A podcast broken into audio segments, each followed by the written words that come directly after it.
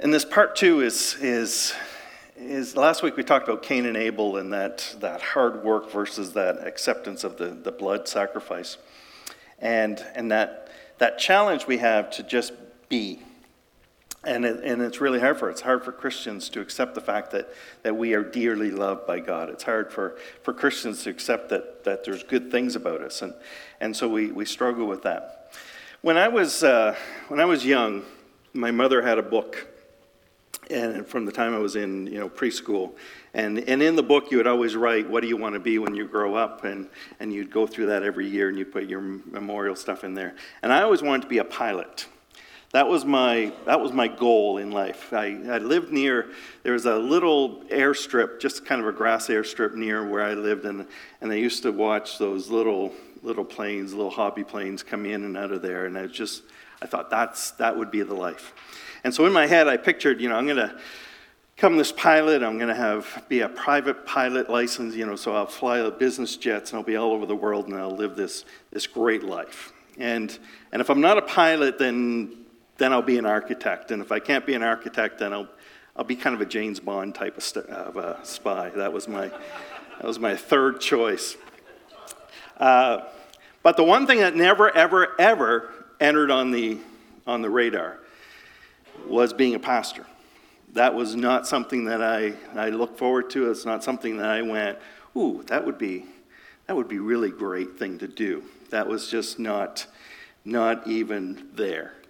And then in my final year of high school, I get the God call. That uh, that that moment, I'm at this youth convention, and and just this this overwhelming sense of closeness to God and, and this sense of, and it, it wasn't a voice, it wasn't even really a clear thought, but this, this is what I have for you. And, and it wasn't a forceful thing like, you better do this or else. It was a kind of an invitation. And the idea of full time Christian ministry was something I didn't really embrace. So I, I ran from that. And by ran from it, I mean I, I tried to distance myself from God as, as quickly as possible and as thoroughly as possible. And it was only after a series of events that I finally relinquished and went, okay, I'll go off to Bible college. I was late going because the school year had started and I was still fighting it. But, but God answered this fleece that I had put out very dramatically. And so I end up in Bible college after about mid September and went through the first year.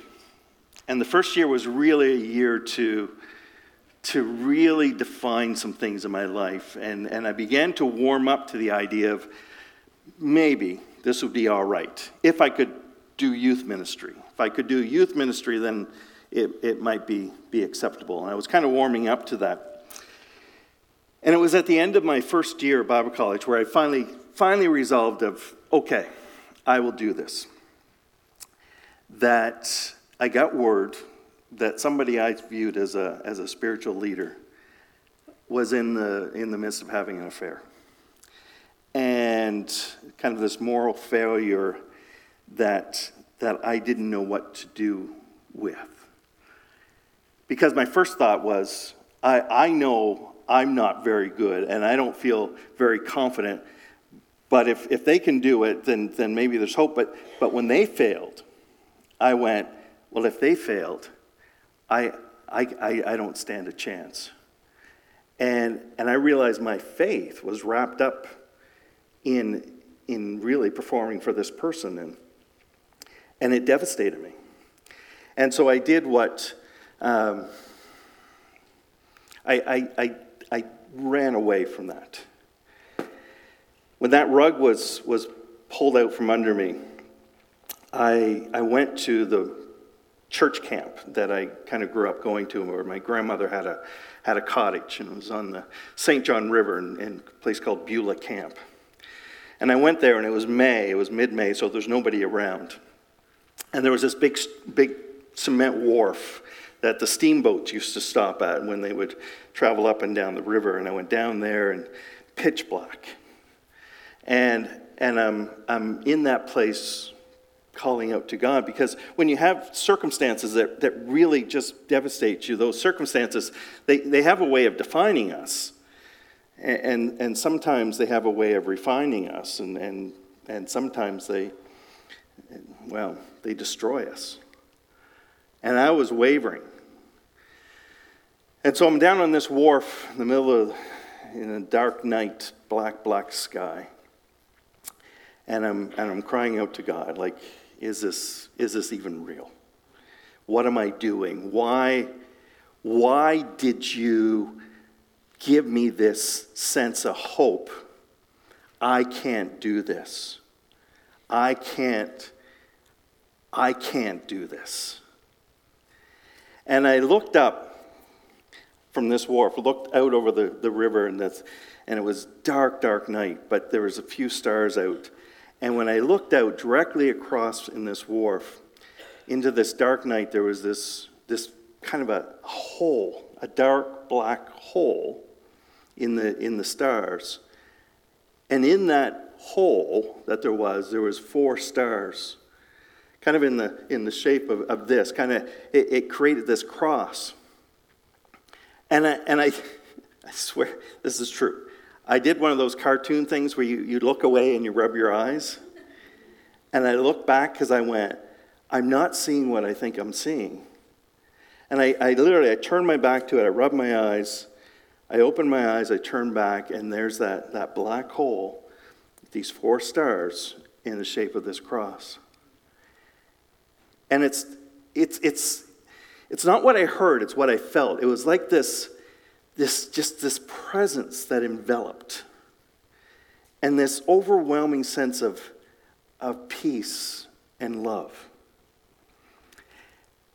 And, and again, it wasn't a voice that I heard, but it was a sense that I have of just stay focused on me and everything's going to be all right. If you stay trusting in me, everything will be okay. And God and I made a contract that day. I mean, literally, I, I tend to be a very rational thinker, so I made a literal contract. And I said, okay, I don't feel like I can do this, but if that's your promise, I'm going to hold you to it. And my faith shifted from somebody else's beliefs, where I was trying to appease them, to now it was a, an encounter with God. And I was saved before, but this was this was the Andy moment. This is the where I entered into that, that relationship with God in a very real way. Keep your focus on me, on the cross, and everything else is going to be okay. So I came back from that encounter and, and worked that summer, went back to school, eventually graduated. And so I go from Fredericton, New Brunswick to my first church in, in Crapaud, PEI. Crapaud means toad in French, so if you said it with a bit of an accent, it sounded better. Crapo, PEI. I say I started off my ministry in Crapaud and spent the rest of my time trying to stay out of it. And uh, not always successful. But we go, we marry, we go to Crapaud PEI, we start there, then we go to St. John, then we go to Bell or Ottawa area, in a place called North Gower, and then from Ottawa area down to Belleville, which is near Kingston. And, and we ended up staying there for quite some time. It was a church revitalization project. We ended up merging two congregations together. We did this kind of a restart. Uh, it was just this eclectic group that we have, and it was a lot of fun. And it was, it was a time just to, to experiment with ministry. And in that time, I did take some time off. Uh, I kind of broke from ministry and I did air traffic control. So that was my, it was almost like God said, Oh, I, I know you wanted to work in aviation. Here you go. Take a, take a couple of years, do that, get your head on straight, and then let's go back in. And we went back into ministry and, and kind of went from there. And we were having a lot of fun with it. We had this, this kind of a funny group of, they were either new believers that just started in church, they didn't know anything, or we had all the believers that were really dis, disillusioned with church and they were on their way out and we were the last stop. And so it was just this eclectic group of everything. And, and we were just trying to figure out how do we live our, our faith. So I ended up going out uh, one night with some friends, and this is about 20 years after that, that God encounter on that wharf. And we're with friends and we're playing this board game. We're playing Cranium, not a, not a. It, it, the, the name sounds a little bit more intriguing than the game itself. It's not a, not a complex game if you've ever played Cranium. But nevertheless, I, I tend to be a little competitive. So I, I, I, like to just seem casual, but really, it's, it's all about the win. It's, it's, and, and I had my wife on my team, and, and she's not like that she's all about the social. And, uh, and there was somebody else on our team, and, and we were playing this other, these other people. And, uh, and, and, we rolled the dice, and or somebody rolled the dice, and, and we ended up on, uh, on, a, on a trivia, and it was a true and false question. And I go, okay, true and false, well, 50 50 chance. And uh, this Heather picks the card and she reads the category, and the category was astronomy. And I'm like, oh, I don't know anything about astronomy. That's like one of my worst subjects, but it's, it's true or false, so I got a 50 50 chance. So she takes and, and she reads the question. The question was This constellation of stars may be seen from North America. And I'm like, unless it's a Big Dipper, I don't know.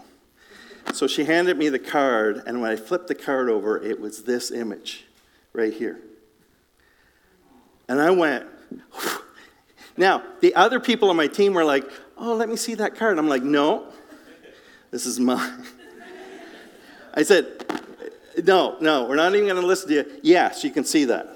I, and I said, Absolutely, you can see that. I've seen this myself. I said, I got to tell you, I was just kind of filling them in real quick. This is the, this is the, this is a star constellation that changed my life. It's why I'm here today. It's everything about my relationship with God is all based on this card. Yes, you can absolutely see it because I have seen it myself.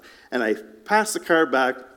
I picked up the dice because I'm like, we're on a roll. And, and I shook that dice, and before I could drop it, Heather flips the card and says, The answer is false. And I went, The answer is wrong. the card is wrong. I've seen it with my own eyes. I can definitely see this. It's absolutely yes and that can't be right. And with cranium, when it gives you the answer, it gives you a little description. And so she began to read that and read that it was the Southern Cross. It's what's featured on the Australian flag. It's the Southern Cross, and it's known to only be visible in the Southern Hemisphere. And I, I listened to that. And and it's like, it, it, it wasn't like the light flashed before my eyes, but it was like this quick unraveling of my life, everything I had gone through, and it raveled me back, and I could feel like I was in that moment. Not the moment of, of security, but the moment of uncertainty. And, and in that moment, in that game, in that silly game, all of a sudden I'm just feeling this, that ominous, this is, this is not real. And, and this Heather, who's just her and her husband are, were dear colleagues in ministry. One was a counselor, one worked with the Crisis Pregnancy Center. And, and she picked up on what, because I was, I was devastated. I, I, I didn't know what to do with that. And she's just really tender. And she just looked and she said, Well, I guess that shows how important you are to God, that He would let you see something that's impossible to see from where you were. And I went, Hmm. And, and I kind of, we continued the game. I don't remember who won. It was, it's probably me, but I, I don't, I don't, I don't know. I have no idea because it, it rattled me so much that I didn't know what to do with that. I didn't know how to, how to process that. And I remember getting through that evening, but, but being so rattled that I, that I, I, I kind of just limped through. Because what had had such an impact on my life, which I thought was, was big, but not that big. All of a sudden, 20 years after the event, it, it just takes on this new meaning. And I remember going out from there and just going, that was really a weird night. That was not what I expected at all. But what subsequently happened in that church, we, we had had a lot of, and like I said, we had this just eclectic group. And, and when you have such an eclectic group, it can be kind of fragile. And, and we had some challenges in ministry, some things that, that, that probably would have devastated me, probably would have just knocked, again, pulled the rug out from under my feet, had, had I not been refocused on, I have to maintain that relationship with Jesus.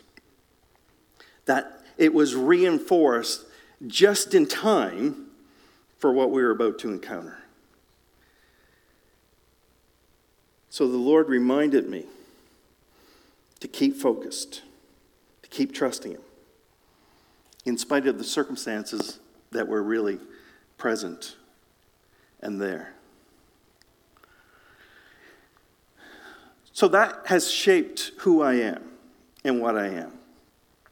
That, that knowledge that, not that, that I'm some special thing, but, but that the Lord would love me as an individual so much that He would give that kind of a gift that I could see and experience. And because I knew the faith, I knew the aspect of, of giving my heart to Jesus and accepting Jesus in my life, but, but then my whole life was then what do I have to do to, to, to kind of pay my dues?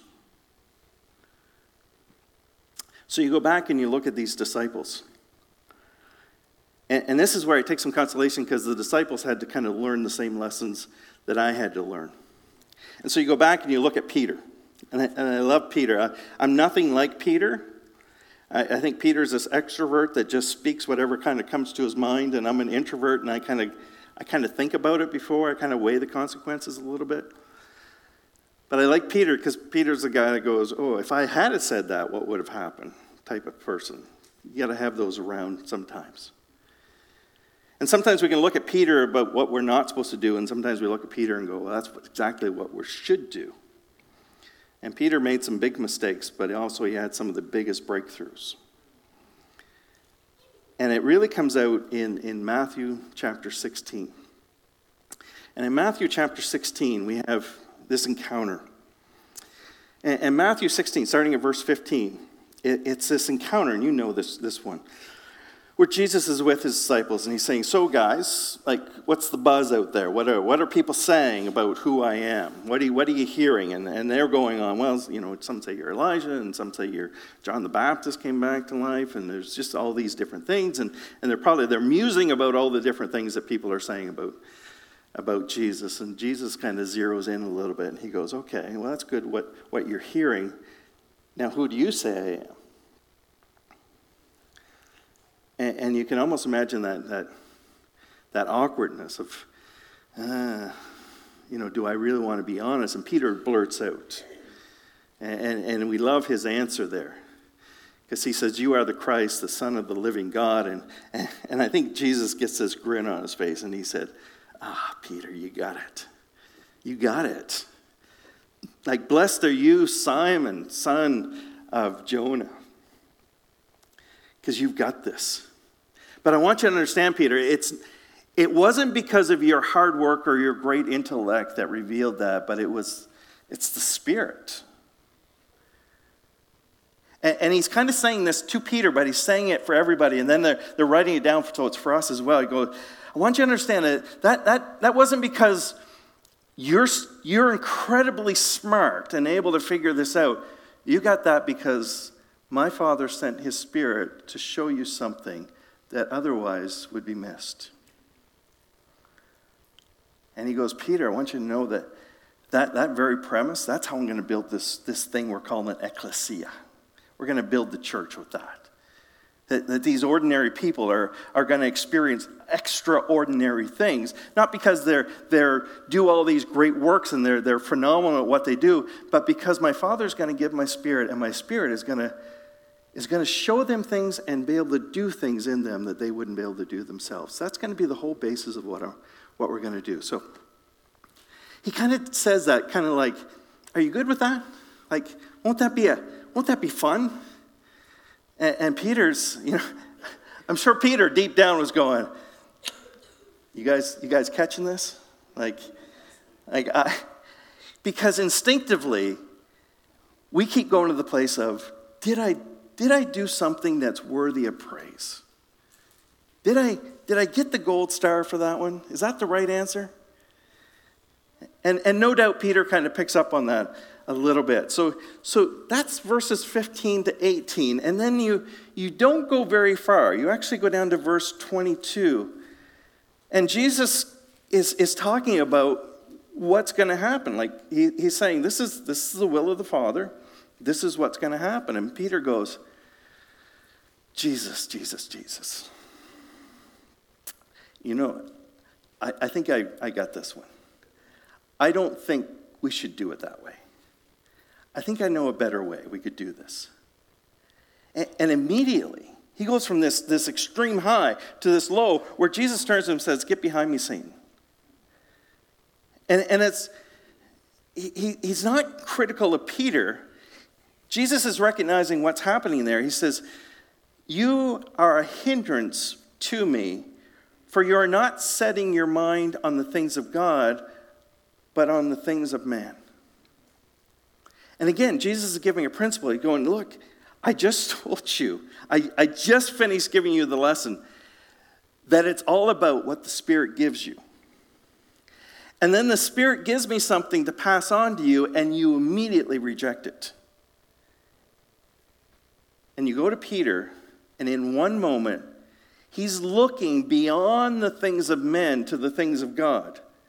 But then immediately he turns around and he looks beyond the things of God and begins to focus on the things of man.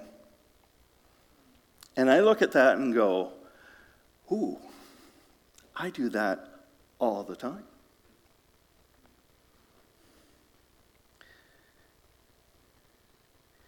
Because the reality is, is I would do the same, or even worse, I would be more guilty of just doing nothing uh, of staying back from the crowd and just playing it safe. Just say, well, well, we'll, see what Peter does, or we'll see what John does, we'll just, and we'll follow their lead. Where Jesus is inviting them in. But, but here's the part, and this is when you look at the Bible as a whole, because we can take those passages and we can, you know, praise Peter or we can criticize Peter and we can take those sections. But if you read all those sections together, you start to see how Jesus is interacting. And Jesus doesn't stop there. He doesn't say, Get behind me, Satan. And then he goes, I, I had great plans for Peter, but pff, he's not going to, he, he didn't make the cut. Matter of fact, you go into Matthew chapter 17. Just if you, if you have your Bibles open, you can see it's just like this is the narrative that's continuing on. Matthew 17, verse 1.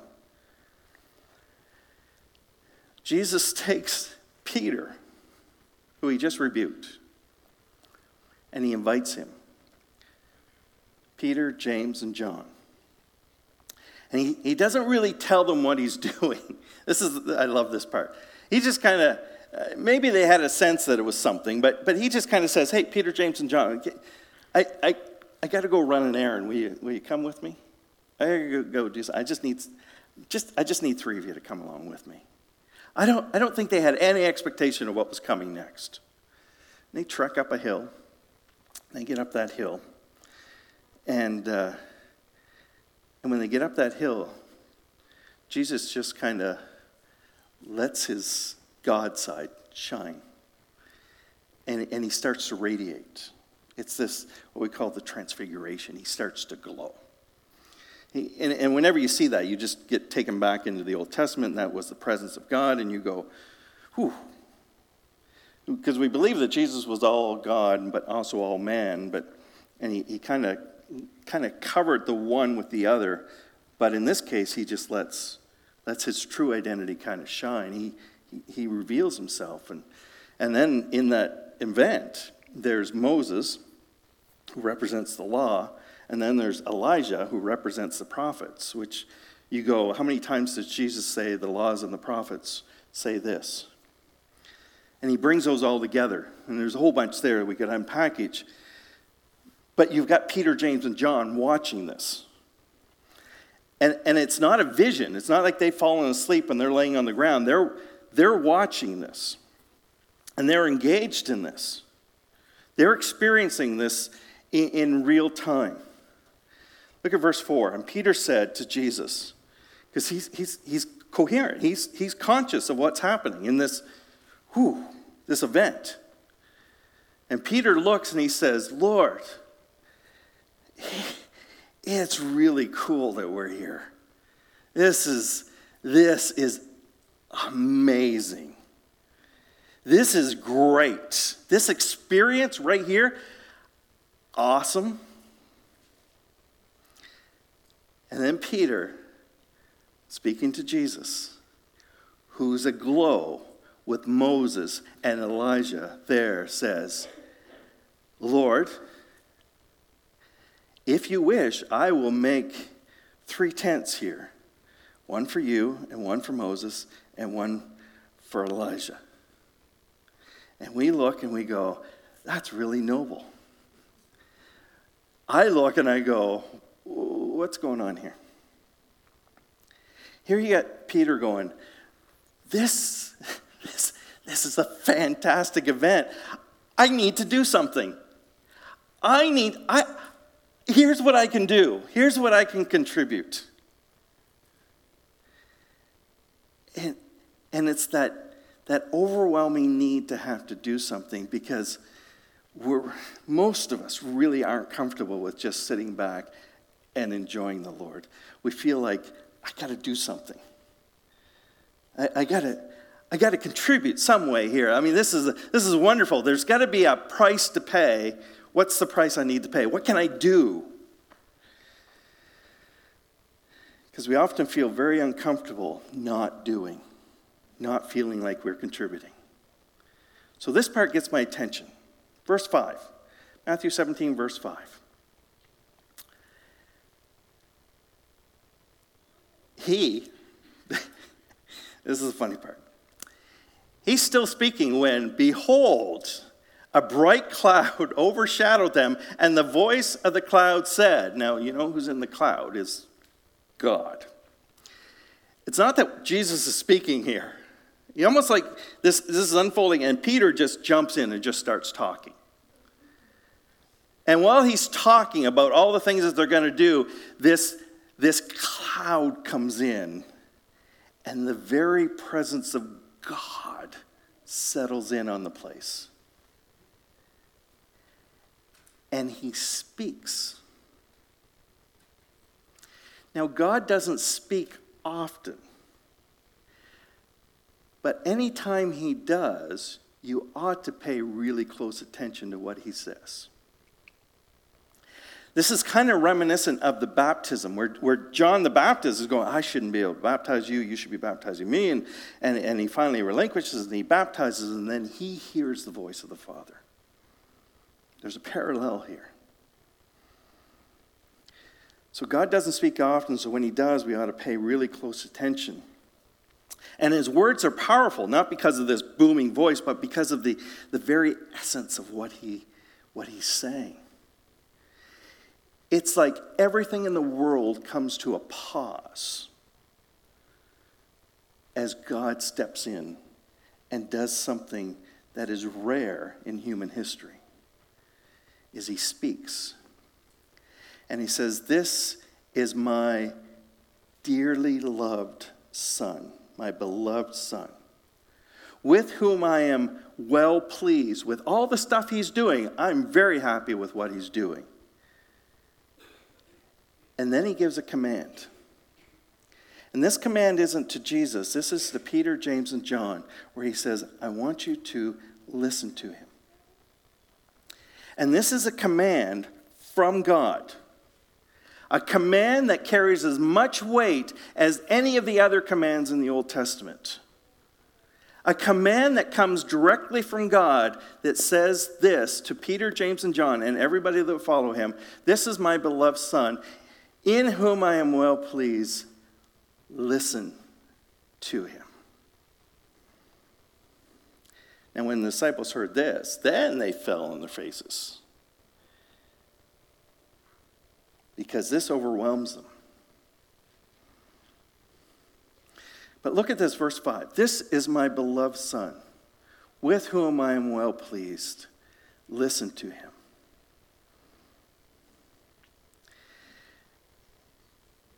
And here's the part I love that this terrifies the disciples. The voice of God, the presence of God, terrifies them that they fall down. But here's what I've learned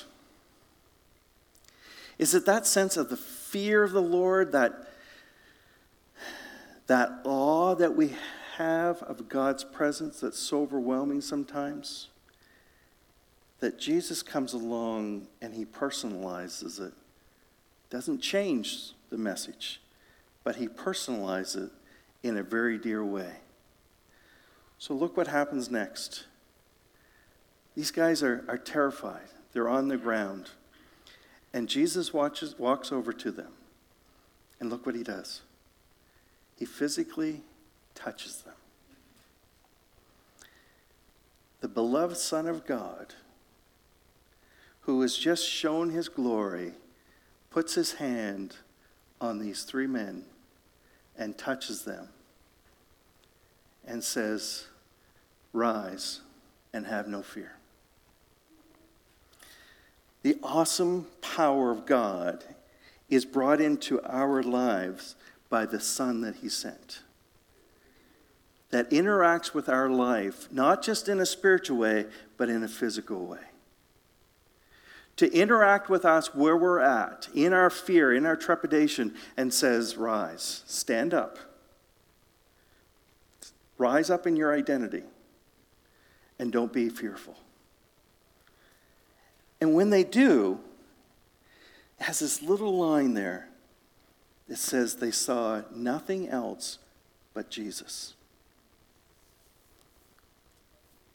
The law is gone, the prophet is gone, the glory is contained, and they see nothing but Jesus. And in that, Jesus doesn't say, Look, guys, you got to do better. He doesn't say, look, you gotta, you gotta, you gotta, that was really a dumb thing to say. You gotta, you gotta read the room better. He doesn't say any of that. He speaks to their identity. And he says, I want you to, in, in the midst of your fear, I want you to rise up. I want you to stand up in who you are. And begin to understand that you don't have to be fearful.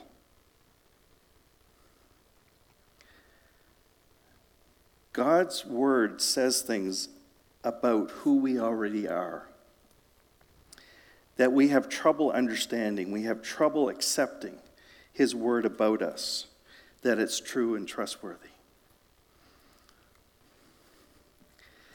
When you read the New Testament, when you read the Gospels, Matthew, Mark, Luke, and John, you will read things about how God sees you that instinctively we reject and say, well, that applies to other people. I'm, I'm not that. And we want to impose on ourselves something that's different than what God's word says. And we come out with all kinds of statements because we think it makes us sound holy. But really, we're doing what Peter was doing where we're saying, This is the Word of God. And Peter's saying, No, I think this is more suitable. That we have a hard time accepting truth about who we are in Christ to the point where instinctively we reject it.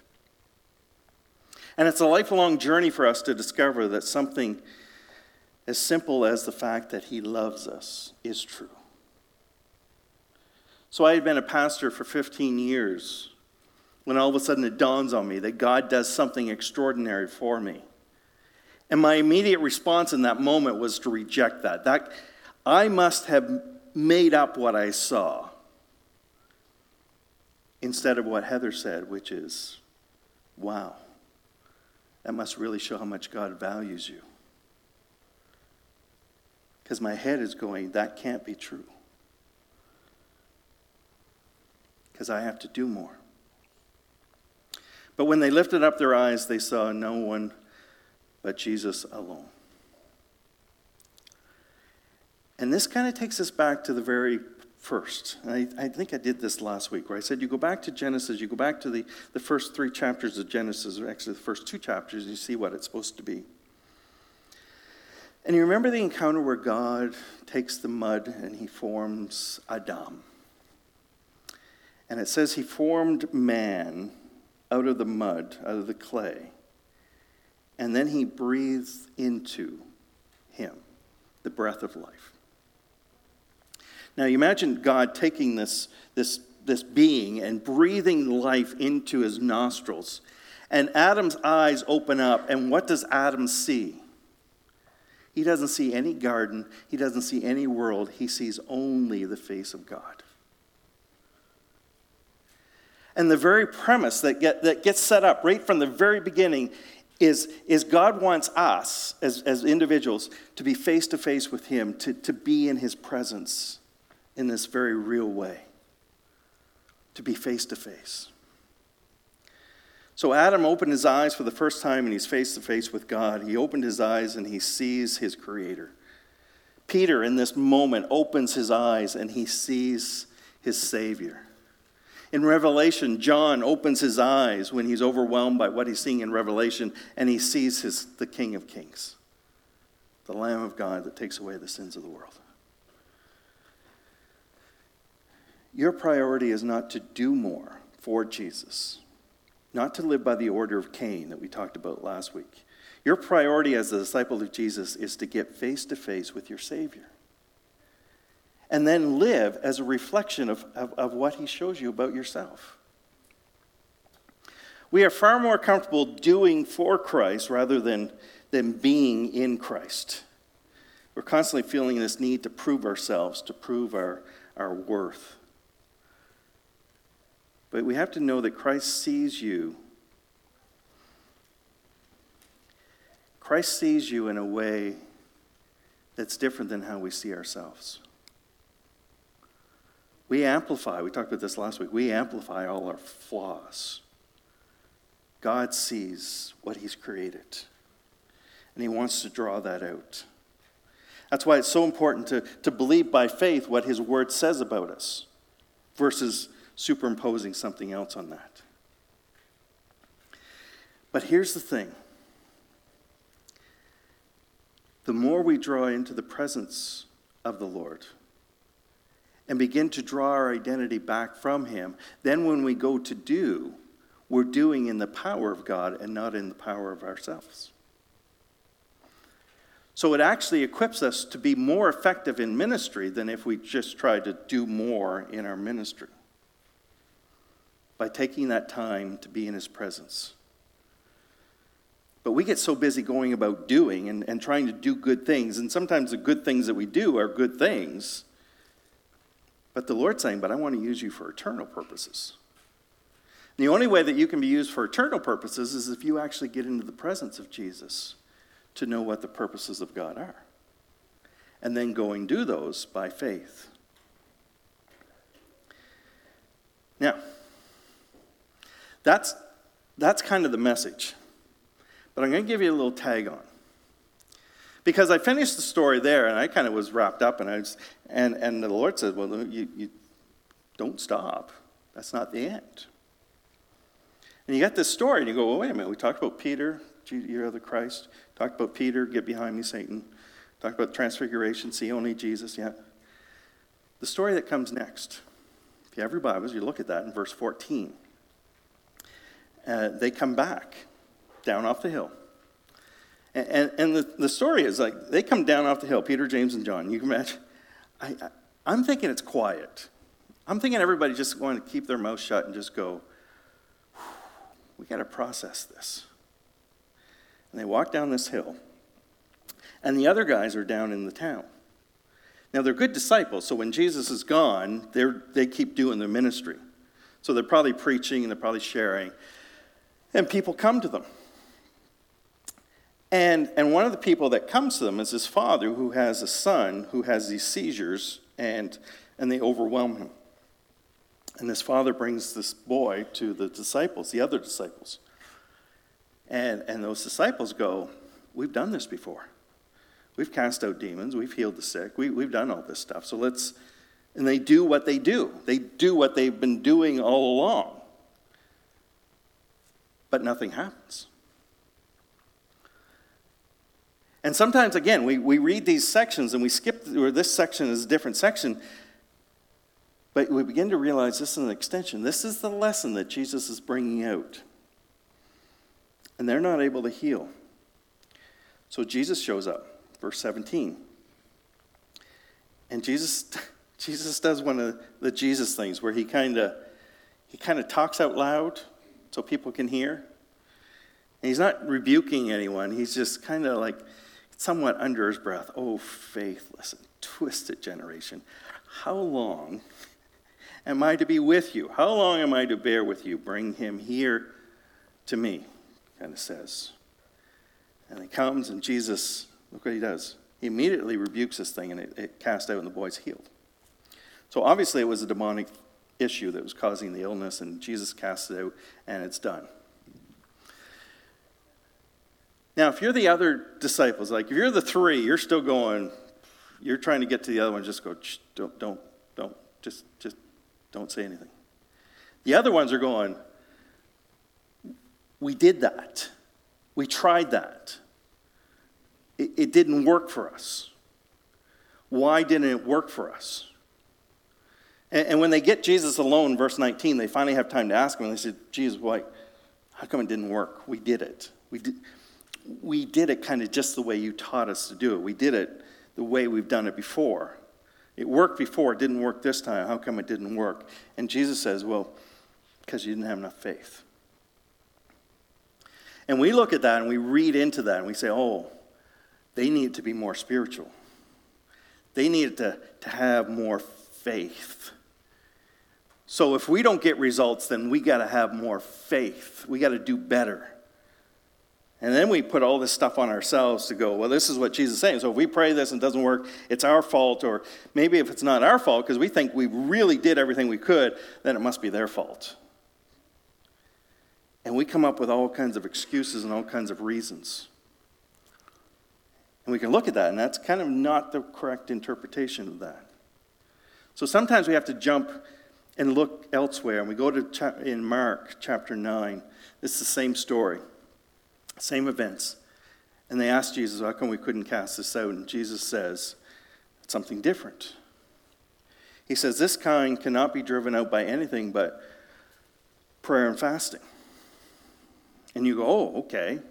So the way we do it, if we're going to cast this out, a, a, a, spirit that causes seizures, then we have to spend a few days prayer and, in prayer and fasting before we do it. And you go, well, then you ask the question, but did Jesus go away and say, hey, book, book an appointment back here in three days? I got to go pray and fast.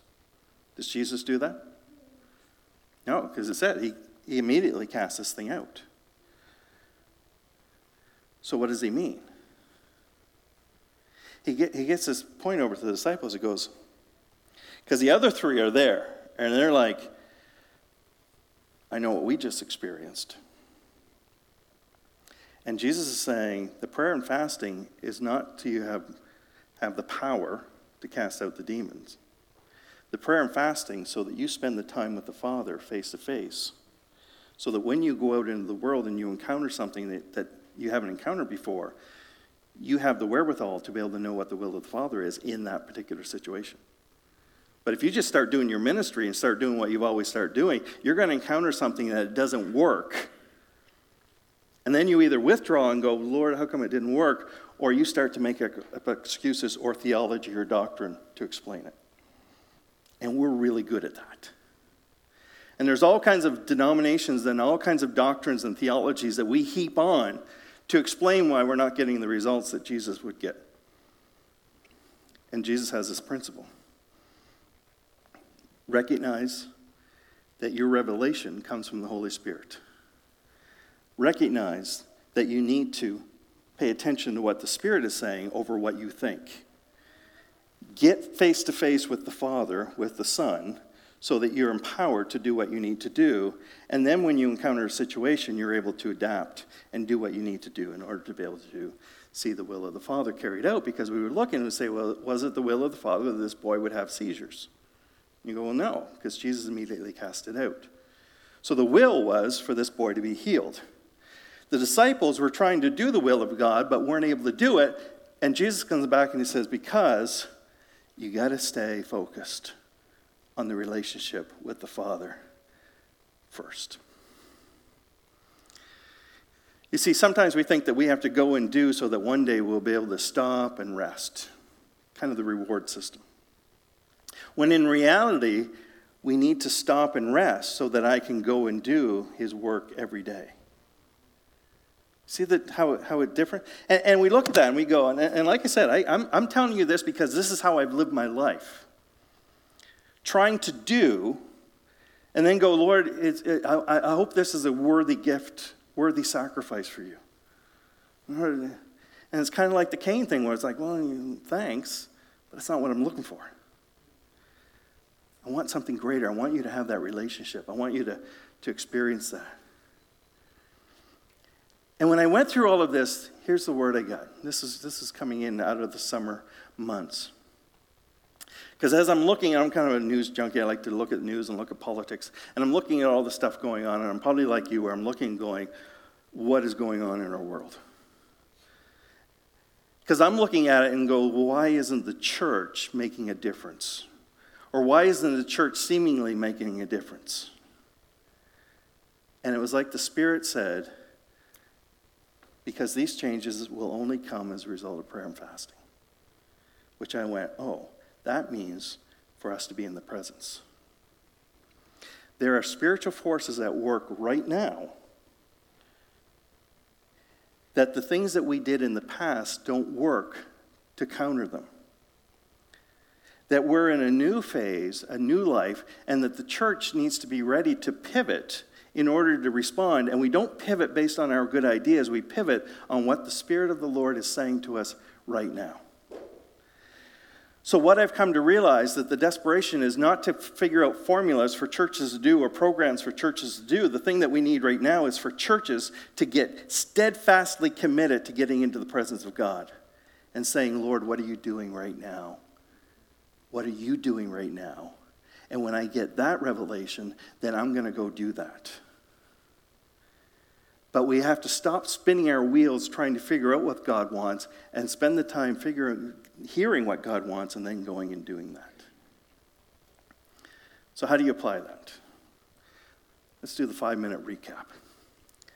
If you were boxing or any kind of combat sport, what you would do is you would set yourself. So if I'm fencing, which I don't do, but I always thought it would be cool to do, then I would, I would plant this back foot.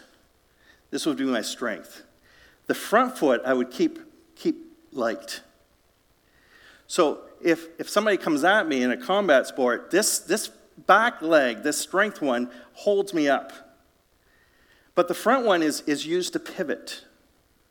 And I can adjust. So if, if somebody comes at me in one way, I can, I can move, I can shift, but I've got my strength on the back. If I put all my strength on the front, then all they have to do is push me past that, and I, I'm not secure, and I'll fall over.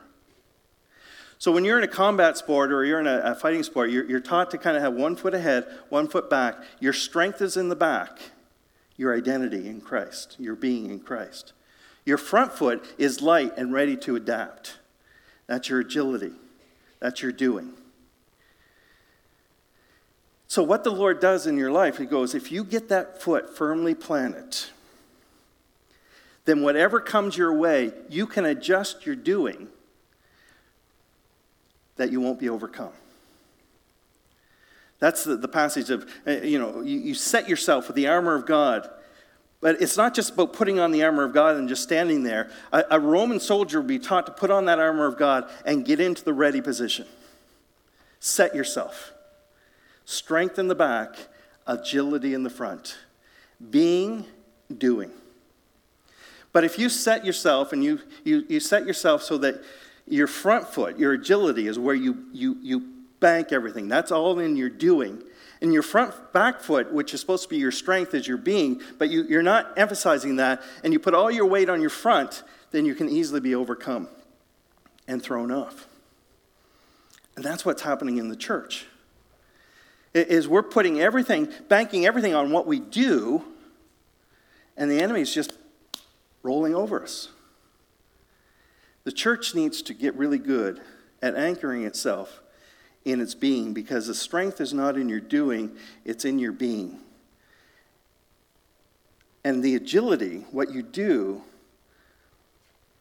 can easily adapt to the changing circumstances. Strength and agility, being and doing, they set you up to be effective in ministry. And when you take that, that all those passages together, that's what the lesson is from Jesus. Is you want to deal with this particular situation, you got to learn all of these lessons. And the lesson culminates in that command from the Father that says, This is my beloved Son. The way He's doing it is the good way to do it. Pay attention to Him. And that's very liberating.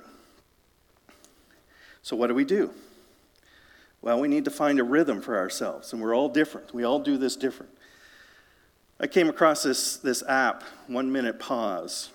Um, and I, I've started it many times because the thing you have to be prepared the moment you set yourself to saying, I'm going to get in the presence with the Lord every day, the enemy comes in and brings in all kinds of distractions. And you learn that you've got to set yourself, even set yourself to be able to interact with God. But you might find an app that helps or a time frame or something. You might set aside times in the month where you go, I'm taking a day away or I'm going for a walk one day a week or I'm going to do something. I'm going to get away. And the whole purpose of that time is just to get face to face with the Father.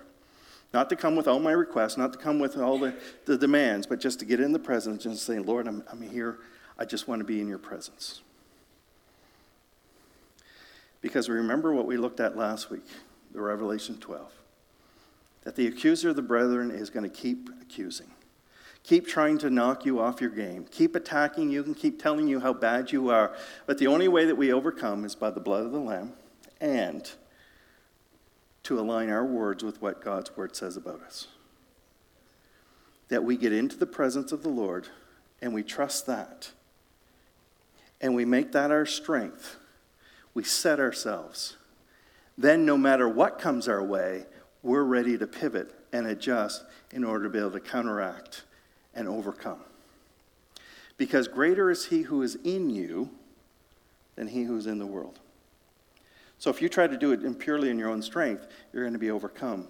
Get into his presence so that you're aware of that presence of the Lord, then nothing can stop you. So, in this time in the church, when I'm looking post pandemic of what do we need to do, I'm all ready to come up with programs, I'm already come up with strategies. And the simple message I keep getting is you got to focus on the presence. And when you get the presence, the things that he's going to do is going to be extraordinary. The other day, I jokingly wrote down, we're, we're kind of setting up our calendar, and I set up kind of what I wanted to do this year and what I wanted to focus on next year. And three years out, you're kind of getting way out there, but I wrote this on my calendar for the, this board that I'm working with. Three years out, or two years out from now, two years from today, that our focus is what do we do with all the people that are showing up at our church? And I kind of did that kind of tongue in cheek, and I kind of did it and kind of for my own joke, and I took it off and I put it back in. Go, no, let's put that down. Let's put that down that we're expecting that what we do of getting into the presence of the Lord is going to reap a reward, is a harvest. And I kind of put that down as a joke, but then the Lord kind of convicted me because He said, Do you believe that? And I went, Yeah, I do. So, January or September 2025, I'm saying, What are we going to do with all the people that show up hungry for Jesus? What's LCF going to do when people start showing up hungry for Jesus? What's Landmark going to do when people really get hungry for Jesus? That's what I begin to focus on and look forward to. Let's pray together. Lord, we pray that you would guide our hearts, that what you've been speaking to us today, that we would take to heart, that we would see that we're valued to you. That, Lord, even in telling the story, I'm just, it keeps, keeps bringing back to that vulnerable place of, of absolute surrender to you. And Lord, I pray one day I will get comfortable with the fact that I am dearly loved by you, just the way I am. So, Lord, I pray for those that are here today that you would draw near to them in, in whatever unique way will speak to their hearts. And may they be overwhelmed with your sense of love. And may that command that we receive from you today, from the Father, to pay attention, to listen, would become the driving force in our lives. That we would take the time to rest in you and then go and do in your power and in your strength and in your ways. So, Lord, help us to set ourselves for what is to come and help us be ready to charge when that sound is made. And that we will do it in full confidence that it is your will and that you're guiding us. And Lord, by faith, we believe that the kingdom of God is expanding and that it's not going to be overcome by the things that are in this world. But the gates of hell will not be able to withstand what your church, your unified church, does as they get into your presence and advance from there. So, Lord, bless LCF in the days ahead. May between now and the Christmas season just overwhelm them with your joy and with your presence. And Lord, prepare them for what's coming in this coming year, that they would be set to be a voice in this community in unity with the other churches to truly have an impact on Landmark and far beyond. And so bless them and bless their leadership in Jesus' name. Amen.